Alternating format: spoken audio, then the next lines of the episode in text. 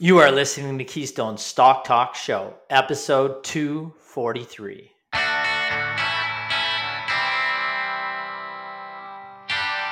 If this is your first time listening, then thanks for stopping by.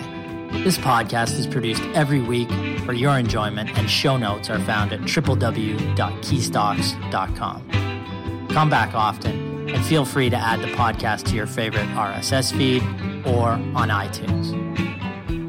You can also follow us on Twitter at Keystocks and on Facebook. And keep submitting your stocks via the usual social channels or at our website, keystocks.com, for our Your Stock Our Take segment. And we just might review your stock in an upcoming show and let you know if it is a buy, sell, or hold.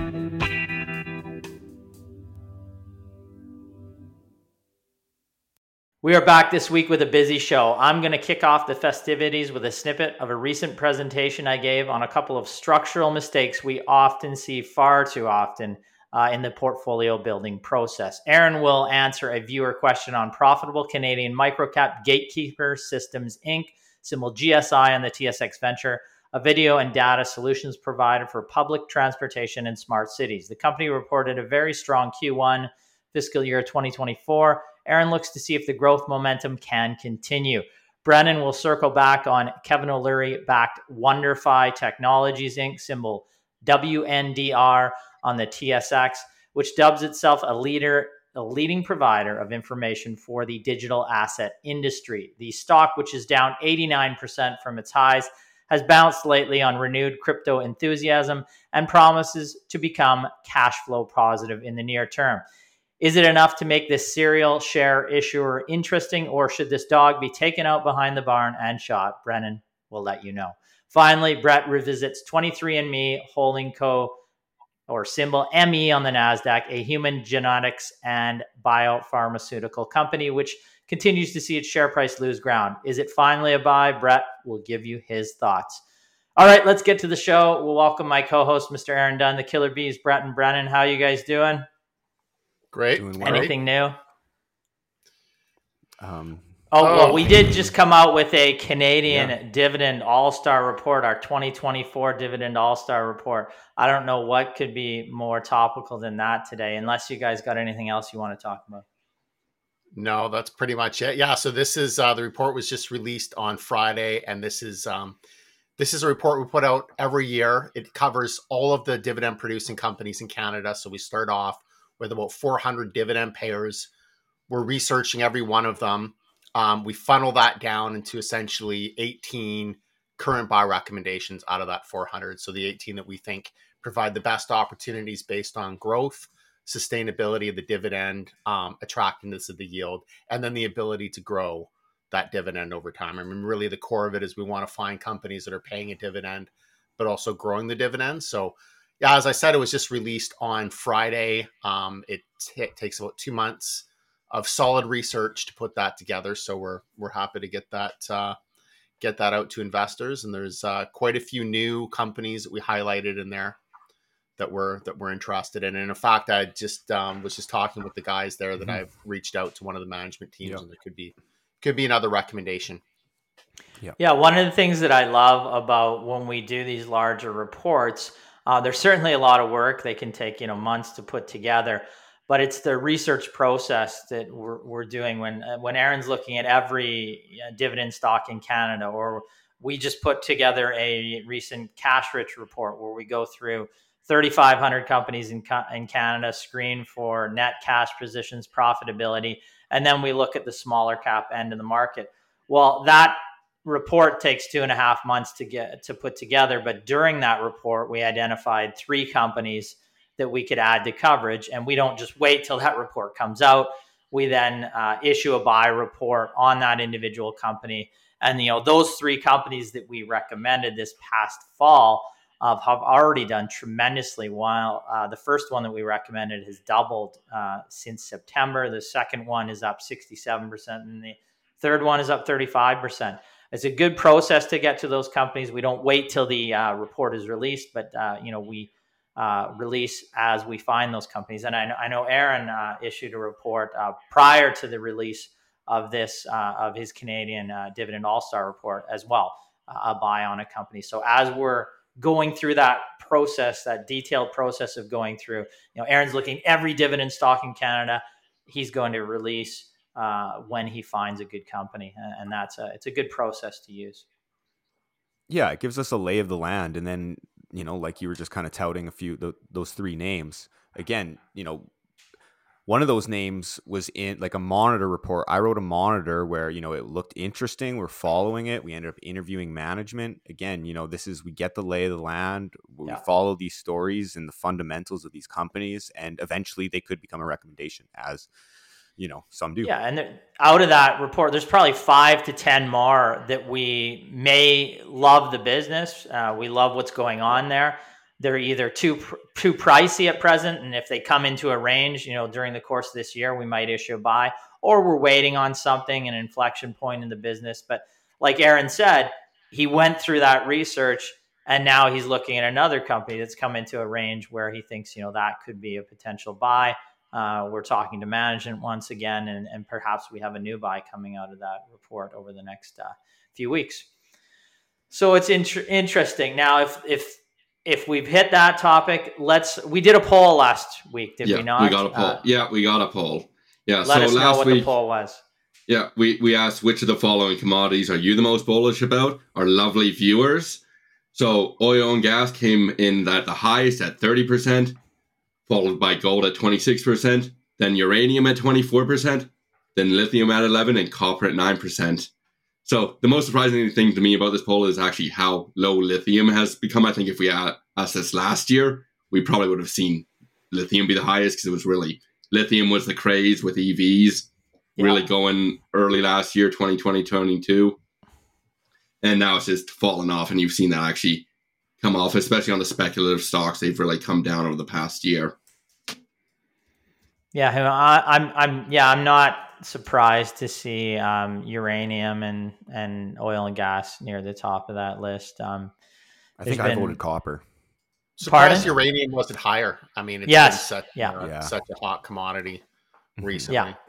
Mm-hmm. I was um, I was surprised it didn't take the number one spot because usually on those polls it's whatever is doing well right now ranks near the mm-hmm. highest. But you know, we may have done uranium two years ago, and we wouldn't have seen it, uh, you know, nearly as high, and you see it significantly higher probably right now. Now, um, I wonder uh, too if there's if there's a regional bias on those polls yeah. as well, right? So if I was going to say where you know uranium is important or oil and gas is important, you're more likely to. We have a ton of Western Canadian users and uh, clients and listeners, right? And that uh, you know, there's probably somewhat of a bias given the region that they're from for sure. All right, I think yeah. does that end um, it for this week? Again, I, keep your I... questions coming in for our Your Stock Our Take segment. Oh, Brennan might have something. Ah, we don't need to hear from him. So, but keep those questions coming in. And yeah, we'll give away one of those mugs, Brennan, right? Brennan, Brennan, Brennan what do you got? man speak. What do you got? No, it's uh, I this is just topical today because the first mug shot of Sam Bankman Fried came out today and it's just I saw this meme that Liquidity posted on uh, on um, Instagram, and I just thought it was kind of funny how it started right over here versus how's how it's going right now. So uh, yeah, poor poor Sam. Yeah, We're not is that Gisele? Better days. I yeah, think I the only mugshot that really matters is this mugshot right here. That is the yeah. mug shot that you want. Fair enough. But anyways, that's all I wanted to show. Enough of that. Yeah. That, that Again, we went actually, over. Sorry, that, that, photo was actually pulled from uh, the person who always interviewed Sam Bankman Fried. Got uh, acquired from um, the other uncensored inmate. There was leaked to her, and that's how that got out. It wasn't a full on mugshot, but it was more of a casual picture. Yeah. yeah. nice. The casual mugshot. Mm, so he's in jail right now, or he's out? Yes, in bail? jail awaiting um, the sentencing, I believe. Okay. So yeah, they he was convicted, but they don't have the sentence. I think that's a month or two out. It was sometime in the next couple of months when he's actually going to get sentenced. Has yeah, that was heard any projections on what? Well, that, that was my uh, prediction yeah, so for our, our, our yeah our 2023 prediction of, of the sentence. I, I said they're going to throw the book at him. I think it's one of those fraud cases where they're going to want to actually make an example of it. Mm-hmm. I've said it before. I'm not a lawyer, so You're not. You aren't? I know. I know he it's plays shocking. one on a podcast. I know it's shocking, and All that, years. that's what I put on my resume. But Yeah. you know, Ryan still hasn't figured that one out. But no, I'm I'm, I'm. I'm expecting a Tough. long period. Well, I mean, him. it doesn't. It doesn't sound like like Sam Bankman Fried's going to be going anywhere anytime soon. But the real point of Brennan's uh, post there, He's already there. The real point of Brennan's post Maybe. is that he's no longer hanging out with Gisele, right? Is that the the point? Basically, that is yeah. the point. Okay. Yeah. All right. He was on Let's top of the move on.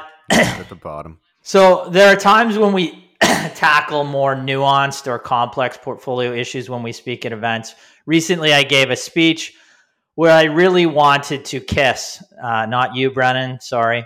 I wanted to keep it simple, stupid. Often I find that when speaking with average investors, analysts, or pundits are often overcomplicated. Uh, they overcomplicate investing or the portfolio building process and present information that is just not useful to the average investor even sophisticated investors at times. So I really wanted to look at the basic ideas behind the structure of an average Canadian stock portfolio and show two major mistakes we see every day.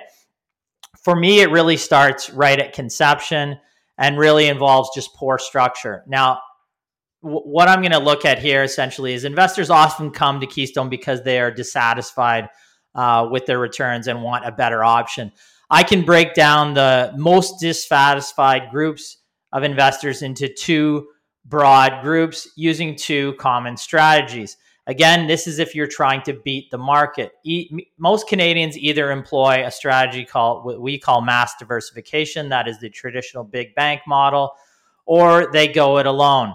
Uh, let's focus on group one first and why the strategy is really not working. Number one, this are those who have poorly constructed traditional big bank stock portfolios. These portfolios are typically composed of five to 10 mutual funds or five to 20 mutual funds or ETFs, uh, each owning 100 plus stocks. So they own the market. It's all in the name of that magical word diversification. The problem is that while diversification is useful in its application in modern portfolio building, it has become uh, executed terribly. It's a good idea, but poor execution. As opposed to this guy here, where it's just bad ideas and even worse execution. Ha ha ha. Well, he definitely cannot uh, balance a budget, sorry, uh, on a positive note. As he has shown us, he can definitely balance himself, and we're all so impressed by that. Now, with this example of horrid execution in mind, I refer to a chart on optimal diversification or optimal portfolio diversification, which displays that by owning 20 reasonably diverse stocks, you have already achieved optimal diversification.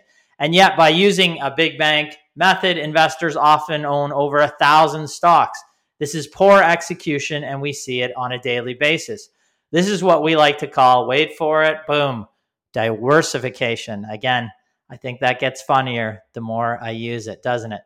Now, back to our slide on traditional big bank mass diversification. With this strategy, all you achieve is a complex, fee heavy portfolio that mirrors the market but underperforms due to those high fees. So, look, look at number two, the second portfolio that we often see in unsatisfied investors. This is when you choose to go it alone.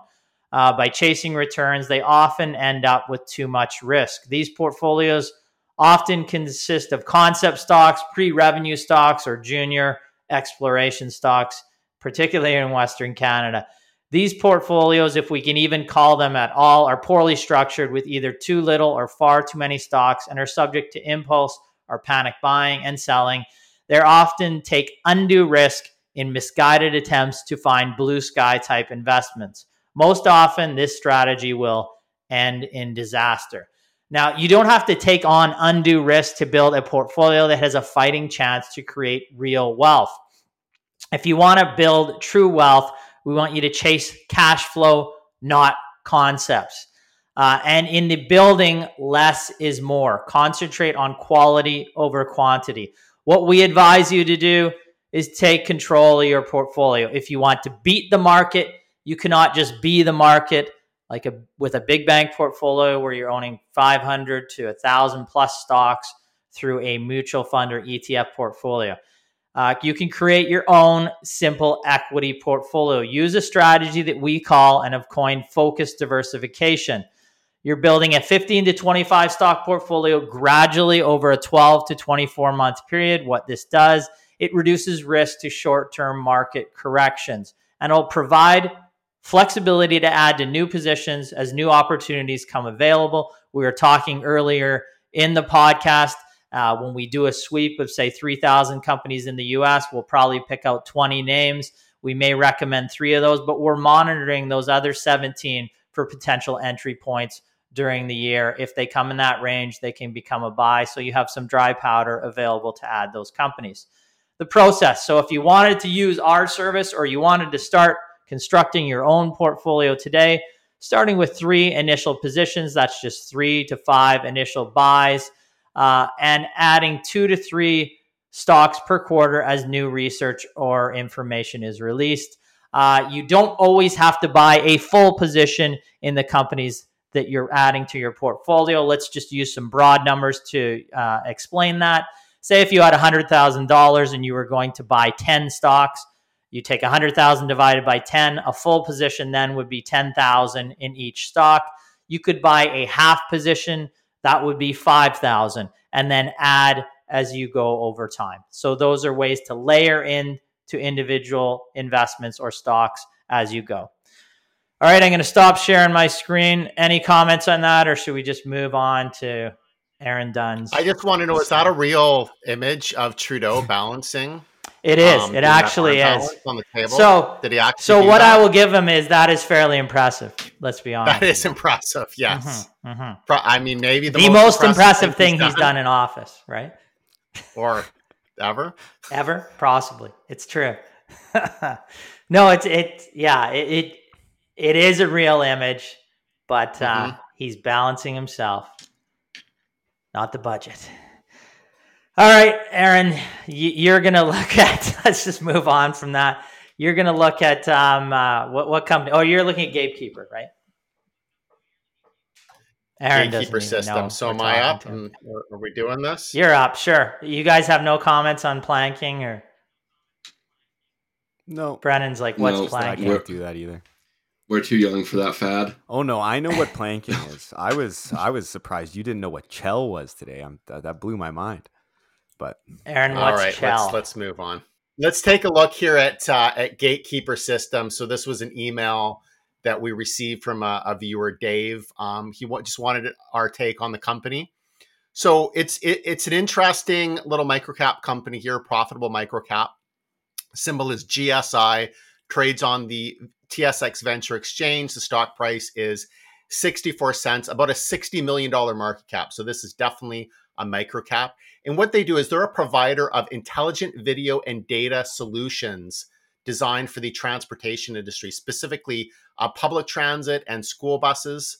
Um, and they're essentially designed to monitor um, the the buses as well as any type of incidents around the buses um, f- for information that can be used to uh, maintain safety, safety of, of the drivers as, as well. If there's any uh, insurance claims, um, then they're then they're able to use that information to essentially uh, support their claims and, and save money.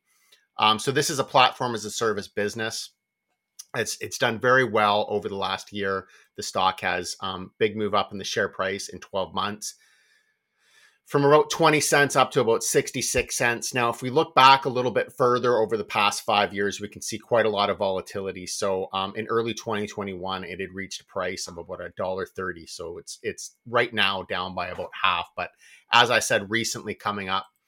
And then again, uh, so what they do is they essentially they they offer their services primarily to um, school buses and public transit they outfit these these buses with um, cameras that they can use to essentially monitor anything around it. So just as an example, um, you all know a school bus when it stops, there'll be that little stop sign that pops out on the side. You're not supposed to go around the school bus because kids will be crossing the street in front of it. Um, well, what Gatekeeper system does is it can actually monitor if any vehicles um, violate that rule, drive past that stop sign, um, and it can capture that. It can capture the license plate and then send that information to the to the authorities uh, so that person would automatically get a ticket. So that's just one example of what their technology does. Uh, another example is they can also outfit the inside of the school bus with cameras so that they can monitor what's going on in there. Uh, privacy is is a focus as well, so faces are blurred, but they can essentially just make sure that um, monitor for any type of vandalism, bullying, essentially keeping the kids safe. Um, outside of school buses, uh, they also do public transit as well. So one of their big clients is the South Southeastern Pennsylvania Transit Authority. They've done several, uh, had several contracts with them. Um, right now, they're saying recurring revenues of about uh, 2.4 million per year from this particular client. But what they do is they have cameras on the bus, and if there's any types of incidences around the bus that result in insurance claims, um, then they have a record of of what happened, and and that can be used. So, uh, interesting company. Let's take a look at the at the recent financial results, which were released in January. These were the Q1 fiscal 2023 results. So big increase in revenue, um, doubling to nine 9.8 million, up from 4.88 million, and also a big increase in the gross profit margin. So 49% gross profit margin compared to 32% in the first quarter of last year. They had positive operating income, 2.1 million, positive earnings per share of 2 cents. And this is compared to a loss of 618,000 last year, or basically um, zero earnings. So big quarter. Um, and this is uh, probably driving a lot of the share price return, although the, the quarter was just released about a month ago. But um, you know, certainly it seems like strong financial momentum. Uh, looking at the commentary, the company says this is the strongest first quarter in its history by a large margin. They generated both growth in both the school and the public transit segments. Uh, they now have an installed base of about 50,000 mobile data collectors. And they're actively preparing and selling recurring revenue services to help customers, again, monitor and optimize this video data um, being recorded every day. Uh, their new offerings utilize AI video analytics, um, software solutions, hosted software solutions, and wireless data connectivity. So, um, certainly, this seems like it plays into a lot of current themes right now with AI, which is very interesting. But when we look at a big quarter like this, we really want to dig in and figure out, you know, what's going on here. Is this level of growth sustainable going forward? Um, what's driving it? So when we see a small company like Gatekeeper double their revenues um, in a quarter year over year, uh, we need to figure out like what what is what is actually happening there. Now, in the case of Gatekeeper Systems, uh, the company did sign a big contract in September of 2023. It was a nine million dollar transit video and data contract, and they announced on January 4th that they completed this contract. And the way that this works is that the nine million dollars is essentially being um, recognized in primarily in two quarters, which is the first quarter of this year, the one that was just reported, and also the second quarter. So um, they are recognizing approximately 3.5 million Canadian in the first quarter of this year. So that goes into the um, that goes into the revenue growth that they reported, with revenue up being up about 100%. They're going to then recognize another 5 million in the second quarter, and then they're going to recognize 400 or 500,000 in the third quarter. And then after that, all of the revenue from this contract will will be completed. So if we look at the um, at the the first quarter that they just reported, doubling earnings, so earnings of about 9.8 million compared to 4.9 million last year, we're looking at about five million dollars worth of revenue growth there. Um, well, 3.5 million of that is is from this contract. So major boost from this contract. Now can we consider this recurring? Well, it's definitely not recurring. This is this is a contract that ends and it has ended. Um, now they can certainly sign new contracts that will generate more growth, but as of right now, in terms of what we know, um, the majority of this growth, about two thirds of the growth, a little more than two thirds of the growth that they generated in the first quarter, was just basically based on this contract, and it's and it's not necessarily going to repeat. Now, it's great that they're signing these contracts. Um, another thing is that about one and a half million or so of that growth was actually from outside of this contract. So there could be some organic growth there, um, something that's a little bit more sustainable, a little bit more recurring. But one way to look at this is certainly that when we get around to the first quarter of next year, this may be a quarter that is hard for them to beat, and they may see a, a decline in gross profit margin um, and revenue uh, year over year, or at least less impressive results. So, being that it's a contract focused business, this is something that we have to consider. But we, we do think that fundamentally, financially, the company has been very successful. They decided to expand into the public transit market in 2018. They've signed about $40 million of contracts since then. Um, I mentioned that one of their big clients is the Pennsylvania Transit Authority. Um, it looks like they've signed several contracts and extensions with them. That's a great sign if your customers are coming back to you and wanting to do repeat business. Uh, looking at the balance sheet, good solid balance sheet. I mean, there's a little bit of cash, about two point four million dollars in cash. No debt. There are there is about 1.2 million in leases that we'll just basically consider debt. Um, but that's about a net cash balance, a small but still a net cash balance about 1.2 million. Uh, good solid debt equity ratio as well. So no concerns about the balance sheet whatsoever. Uh, and then finally, looking at the historic financial performance, you know, a little bit of volatility certainly, um, but you know, generally pretty good, fairly consistent growth in in revenue over the last seven years or so. We saw a, a big uptick in 2020, both in terms of revenue and in terms of earnings, and then a decline in 2021 that may have been due to some uh, some issues with the pandemic. May also been due to um, a big one time contract being executed on in that year. But you know, good good revenue growth since then. Um, decent growth in earnings per share, albeit fairly fairly low earnings. So uh, they did last year about three cents in earnings. Um, you know, you, would maybe put them at about you know, say five cents trailing twelve months, including that contract. So, you know, about 12 times, roughly about 12 times earnings right now. Not a bad valuation. But again, a company like this can be lumpy unless they can add on more recurring revenue over time. So, um, what what's our take on the business? Well, I, I, think it's really interesting. I think that it's worth a deeper look, and, and that's really what these this type of analysis is. It's it's not necessarily to not not necessarily to draw a conclusion on the company it's to determine you know is this even worth a deep dive? And i would say that this is worth a deeper dive. It's worth a talk to management see what types of contracts are are you know on the in the pipeline going forward and if they're able to replace some of that um, business that they're that they're that they completed in uh, in the first two quarters of this year. So um, good fundamentals over, overall. Higher risk microcap company but worth worth a deeper dive yeah, I think Gatekeeper has done quite well. Um, it's it's you point out the major risk, the contract nature of the business. Um, you know, if you look back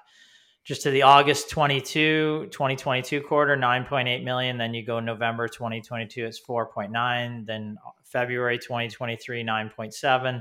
May 2023 is 5.9. And then you go August 2023 is 7.3 and then november the last quarter 2023 is 9.8 million. So you can see it jumping around then. It looks to be jumping around in the last in the right direction and it has been operating income positive for the last uh, four quarters. Um, so you know th- these are trending in the right direction but it is the risk there uh, when you're holding the stock. Um, if you know you do have one quarter where they're just you know you drop down significantly over the past quarter, the market can uh, take that as a negative sign, maybe overreact. I think if you're buying this company and owning it, you look at the balance sheet and you also look at um, you look at it on an annual basis, not a quarter to quarter basis. That's the way you have to look at it.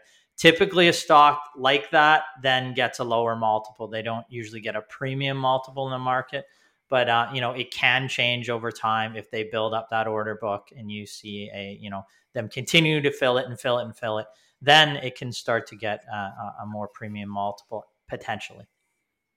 One and if I'd they can obviously add that recurring nature. Sorry public safety perspective is yeah. I'm sure that what a lot of those systems are monitoring is also just the the driver of the bus. Yeah. Right. So if you have kids, I mean, my kids don't take the school bus, but if you did have kids that took the school bus, you know, you'd be, you know, you'd, you'd want to make sure that there's a safe person behind the wheel. And I'm yeah. sure that these, these systems are also monitoring yeah. you know how that it, driver is is it, it does check off some of those boxes that could give it a some sex appeal right like with the ai with the monitoring all of those things and as recurring revenue uh, becomes a larger part of the business, as I understand now, it's just a small part of the business. But as it becomes larger, then you could start to get a premium multiple at some point. So if you could have it get a premium multiple and continue to ro- grow earnings over time, that's a powerful combination. That's where you can get a real long term winner. But we'll continue to monitor it and probably talk to management in in the near future. Yeah, just on the uh, the safety, I think that that's such a good point because like I remember vividly like being terrified of one bus driver in high school or in elementary school sorry um we were we went on a field trip and this bus driver ended up like we were going to church because I was at a Catholic school and we ended up he ended up like running over this pole at the church and he just drove off. He just kept driving. He it's like he didn't even no one saw it. He just kept driving and you know uh, all these. He's, he's like school? Otto. Otto. Oh, sorry, this was Simpsons, ele- this right? was elementary school. This was elementary, elementary school, school, so I was probably like, well, I don't even know how old I was. I feel so long ago. oh God. Um, it was like three weeks. I don't even ago. know how All old right. I am right now. Anyways, cool. All right. Well, it's isn't it your segment, young man? Yes, it can be. Just one second. What are you doing? What do you got for us this week? Uh, Wonderfi, I, I believe. Wonderfi. So yeah, I Kevin thought that O'Leary. I would do it. It's up on. Uh, well, I mean, I'll just get into it here because. So yeah, I thought that we'd do an, kind of an investor spotlight follow up. Uh, so Wonderfi Technologies, WNDR on the TSX, currently trading at a price of about 25 cents and a market cap of around $160 million. Uh, so they're an operator of regulated Canadian crypto trading platform and other digital asset businesses, including BitBuy, Coinberry, uh, CoinSquare, CoinSmart, Tetra, and then also SmartPay, uh, which I be- believe is just for payment processing. Um, so, considering Kevin's quote of if it's not making money after 36 months, you have to take it behind the barn and shoot it. It was put on your uh, journey to teach you what not to do. And considering we're now 36 months into Wonderfi's launch in January of 2021, I thought that we would take a look at the financials to see if Kevin should, in fact, take it behind the barn and shoot it. So, uh, the most recent uh, audited financial results were for Q3 of 2023, ended September 30th of 2023. Um, but in January, they also provided a Q4 update to the market in regard to their Q4 2023 results, ended for December 31st of 2023. So I will look at that uh, in in a second here. But let's just look at their the last balance sheet that we can see. Um, so this is again from Q3 of 2023. Uh, the company's balance sheet really doesn't look bad. You know, they've got a net cash position with about 25.1 million in cash and essentially no debt. And looking at the income statement here, uh, revenue is up year over year to 9.9 million from just 3.3 million last year.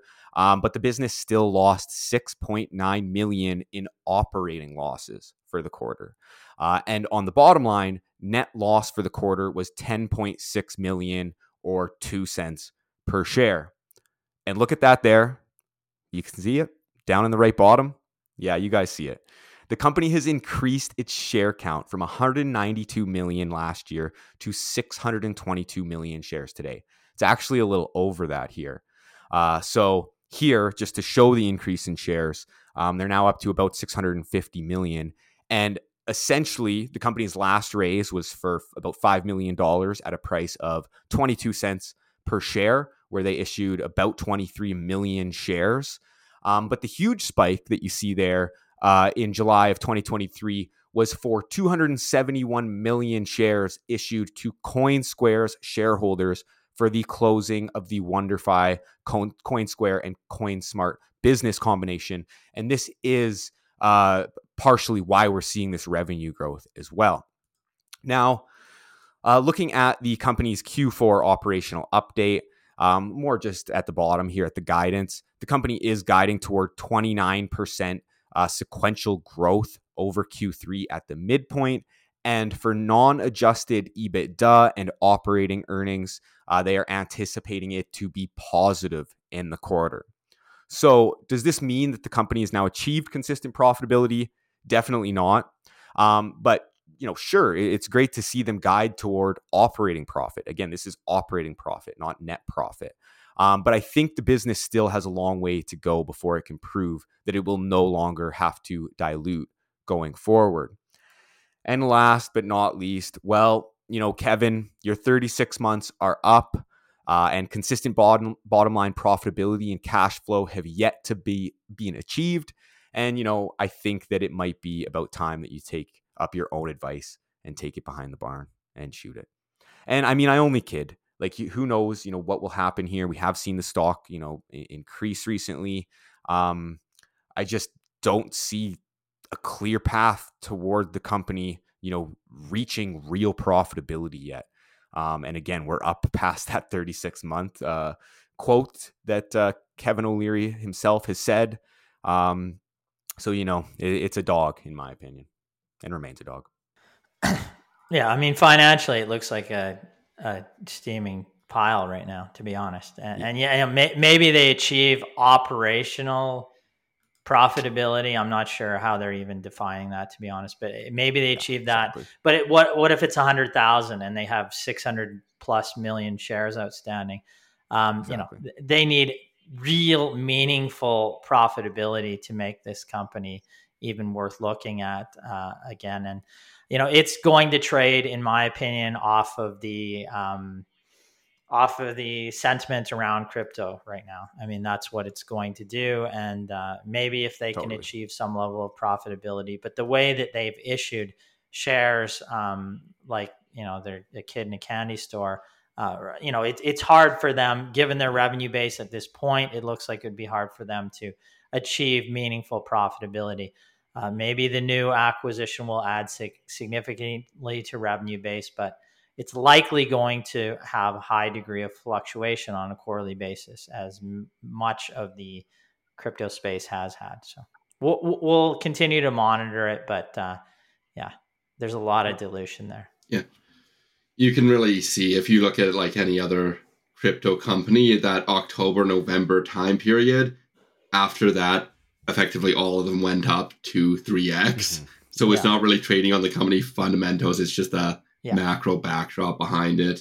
Exactly. As well, just on the company's operations, Coin Square is a crypto exchange. Effectively, it has some other stuff in it, but it doesn't really have that same moat as other exchanges, as crypto is obviously very limited regulation. But you're seeing more regulations come in, so really the only catalyst I could see is if they get through that regulation, the Canadian government regulates crypto exchanges hard and they create a moat, but that's outside really management's control. And plus, they would need to be the one who does get through that regulation gate, which may not be the case. You've seen recently in the US, Binance got hit hard after yeah. them. I think it was like five billion fine to the CEO there and effectively removed from the US. So it's not like they they might not even be in the clear. You don't know what they're doing behind the closed doors. You only see their public facing financials, which is a big issue with these crypto companies. There's a bunch of them, and the especially the exchange space when it's not regulated or hasn't been regulated historically, it can bring up a lot of risk once regulations are coming in, and then you need to be the one that gets through the regulations to have any sort of mode. Yeah. Well, didn't we do yeah. a segment where Kevin O'Leary said yeah. that he would continue to invest in Sam Bankman Fried even if he was convicted. And yeah, I yes. think I ended up doing like an investor so spotlight on chance, him. right? yeah, I guess so. I guess so. You might as well buy low, sell high. All right, let's shift. Let's shift. Let's move on. Brett, you're going to close out the show, um, and you've got uh, you're looking at 23andMe, correct? Yeah, saving the best for last. It certainly is sort of that, right? Uh, 23 and me. You've you've looked at them before on on the show. We, have looked you? at them before, and yeah. that's really why I'm looking at them again. Is because we've had quite a few comments publicly on our YouTube channel, as well as some from clients and just discussion um, in person as well. 23andMe, we last covered in May of 2023, and we got a few comments so I really just wanted to go through how we progressed and really see where the company stands and whether or not I'm taking a victory lap or I'm going to be raked over the coals. So if you don't know, 23andMe, symbol ME or me on the Nasdaq currently trades at about 72 cents a share with a market cap of 348 million. They were founded in 2006. 23andMe is a consumer genetics and research company. The company has built the world's largest crowdsourced platform for genetic research. The company became public through a SPAC in 2021 and is like most SPACs at the time, it has fallen 92% since. And since we last covered it in May of 2023, it's fallen about 65%. So I'm going to say that's a victory lap for me, at least so far. But a quick look at the most recent financials, so fiscal Q3 2024, which is just the calendar year end of 2023.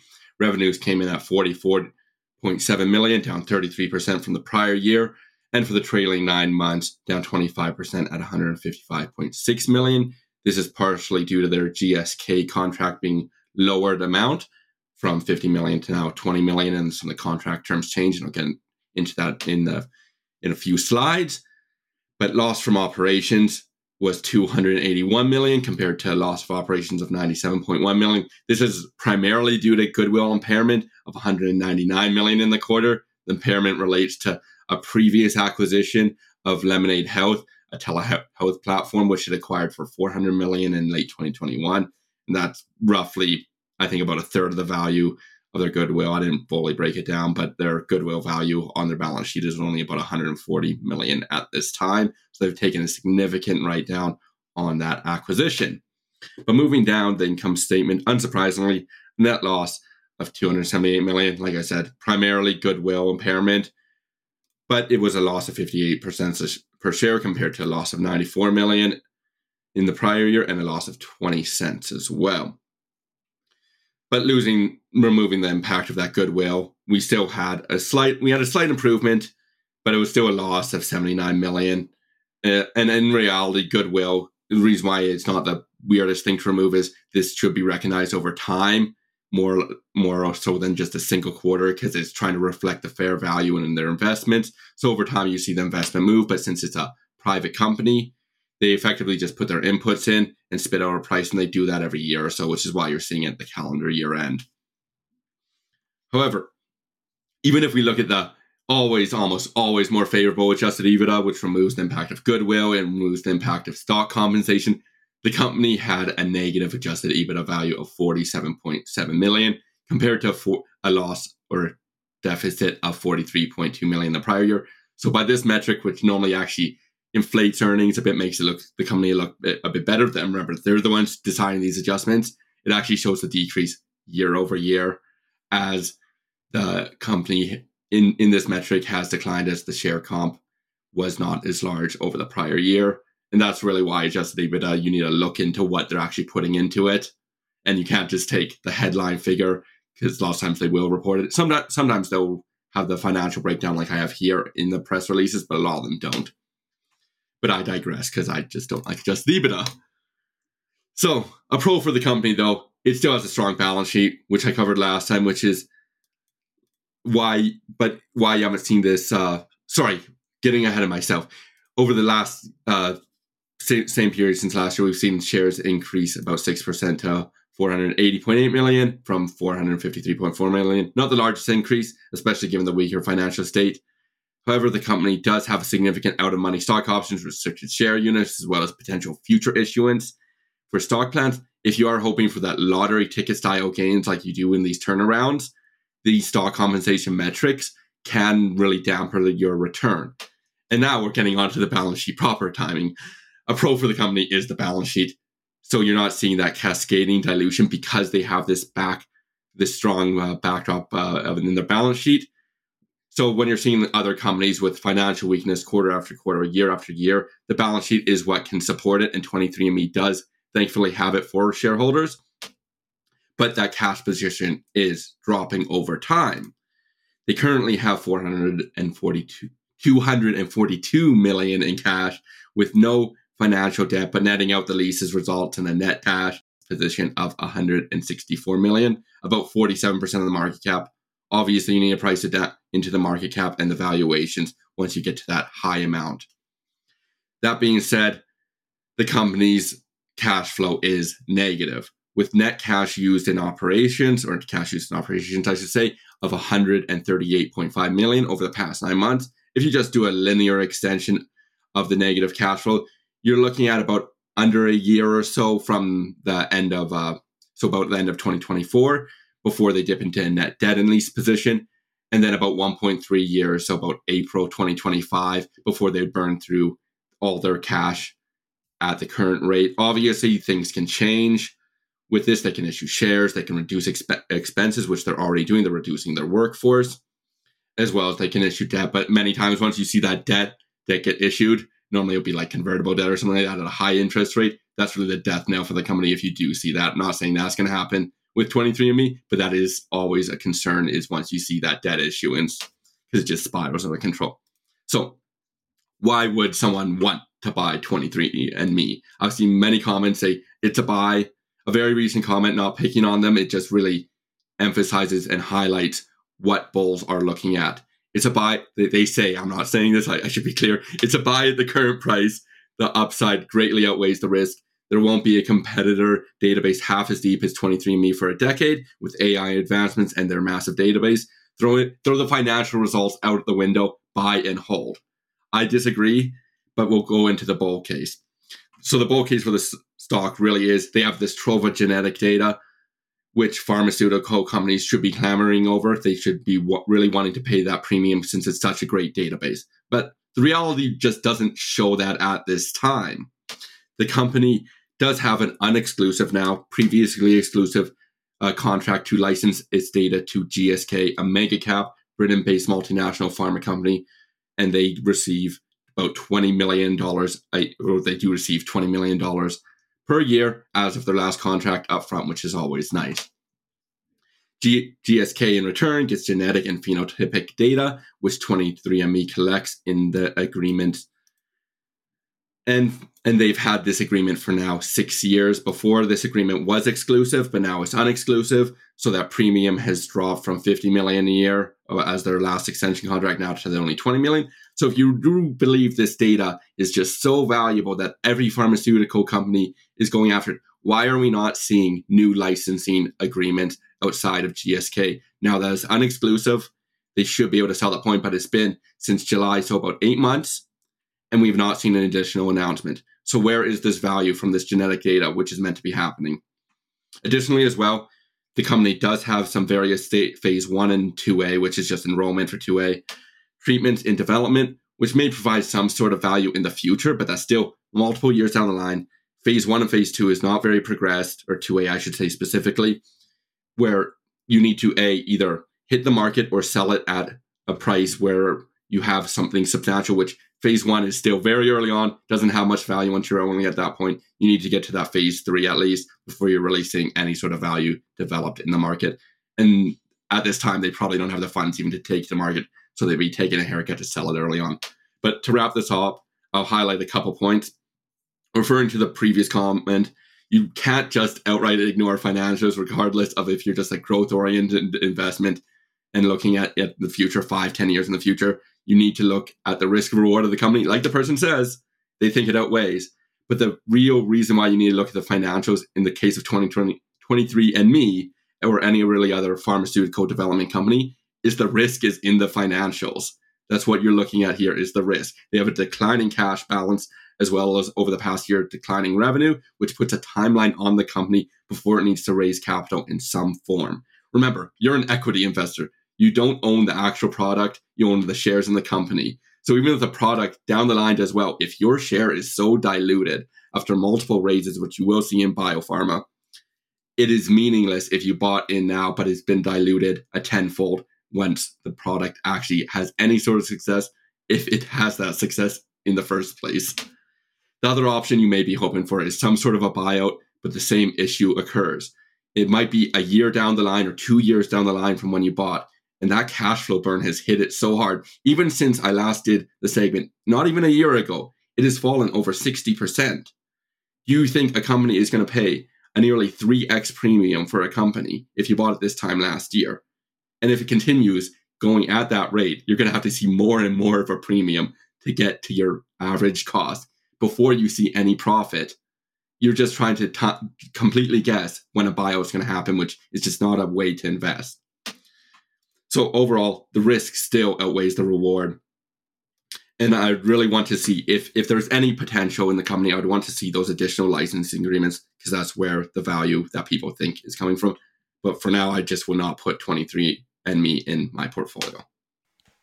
Excellent job. yeah, no, yeah and the, the, same like and isn't there one thing I would wonder go on. I was going to say one thing I would wonder is is so when it comes to their database, do they have unlimited? I mean, if I were to use 23andMe service, provide them with my genetic data, um, do they have unlimited use of it, or are there restrictions on that? Like, can I opt out? Can I say you can't use it? I, I advise purposes? they burn that data right away. And get yeah. rid of that. Uh, I'll get. Uh, there's like actually a couple points I can go through here. Is nobody wants. Be, I believe in their terms and conditions currently, unless there's some there's some regulations because they do say people who have enrolled in uh, the license uh, to have their uh, data licensed out. That is. So there's something in the terms of agreement. I didn't look too deep in that, but there is some sort of enrollment. I'd, whether you can opt out, I don't know. That would be a concern. And as well, recently there was a hack, which was kind of their fault, kind of not. Is a bunch of uh, passwords got exposed, not their fault, but this happens all the time with databases. But the issue with 23andMe is since you're all connected, you can use puzzle piece A and C to figure out B. Yeah. And that's what happened here. They effectively used the strength of the connection to the platform to expose people's who passwords who weren't exposed or accounts weren't exposed mm-hmm. to the data risk. And that is something which obviously is a concern. There's lawsuits about it as well and that is obviously a concern when and as well you could see that regulations change as well something like that yeah, yeah, certainly i mean especially out in europe as well right mm-hmm. um, but you know in north america as well there's a big focus on data privacy and you know it might not be a case where you know it may have been a case where they when they started collecting this data that they had greater latitude in terms of what they could do with it um, but since then there's been regulations that have you know restricted. I don't know specifically with respect to them, but I know that particularly in Europe, there's a big focus on on data privacy, and and there's been a growing focus on it in North America as well. So just something to consider. Yeah, but at the end of the day, I mean, they have had eight months to sign new agreements to generate cash flow from that database. Uh, it still hasn't happened, so that would be a concern. Um, you know, once they run out of money, they're going to have to start taking more drastic actions to stay afloat, right? Yeah. Um, yeah. I don't know and, if you guys and, saw like this is a or go on, Ryan. You can say first because mine's a bit of a tangent. No, you go on it. It's kind of an interesting. Okay, so a few years back, I think it was back in 2018 or 2020, there was a site. They don't list exactly if it was Ancestry.ca or um, 23andMe. They say that it's it was a different site, but some they ended up using the database um, and basically linking like they they put in this DNA from this one um, murderer um, again back in you know he was murdering back in like the 1980s. They ended up linking him or this DNA to one of his siblings and ended up catching him like that way by figuring out that it was you know a, a link to a sibling. Anyways, it's just it's, it's kind of a tangent, but just interesting how you know you know who knows what website this was that you know is uh, you know allowing their data to be you know used like this and i mean it's good that we're getting a murder off the street don't get me wrong um, but it's just uh, it's an interesting use uh, of data that uh, you know they're also tracking down criminal criminals that way as well what I was going to say is on the on as an equity investor, like it, as far as the value of the database, the data they're collecting. I mean, the same argument could have been made when they were ten dollars, nine dollars, eight dollars, mm-hmm. seven, six, five, four, three, two, and now they're below a dollar. Um, you know, you could have had that same argument then. You're left holding the bag as an equity investor if that's your only uh, reason for owning the stock. Um, perhaps that database gets bought. It has a value at some point, but we have seen these where literally the equity has got to zero and the database is bought out of receivership. So, I mean, there's, you know, there that can happen in these cases, and uh, I'm, I'm, not saying that's going to happen here today. I mean, there is significant sales still, but um, you know, trying to pick your entry point based on the value of a database Uh, we'd rather have a valuable database and cash flow, and then maybe it would be Exactly. something that would be attracted to us. And the database or the buyout would be a bonus. You got to value the company based on that cash flow. Otherwise, it's just pure speculation, and uh, it's not something that we would consider investment worthy. I think Yeah, that's going to end off our show. stock is going down. Likely, yeah. And there's Yep, no, there's no, there's no underlying fundamentals there. You don't have a base to say, okay, it's worth this. Yeah. So that's going to end off our show this week. Uh, keep your questions coming in next week. Let's give away one of these these mugs. Let's mug someone next week. Perfect. Um, keep your questions coming in. We'll pick the best one over the past month uh, next week. So you got one week to get those in. Uh, if you're viewing this right now on YouTube, smash that subscribe button. If you're listening to this on iTunes, rate and review us. And as always, always positive reviews. I'd like to uh, wish everybody out there profitable investing. Thank you. Thank you. Thanks, everyone. Thank you.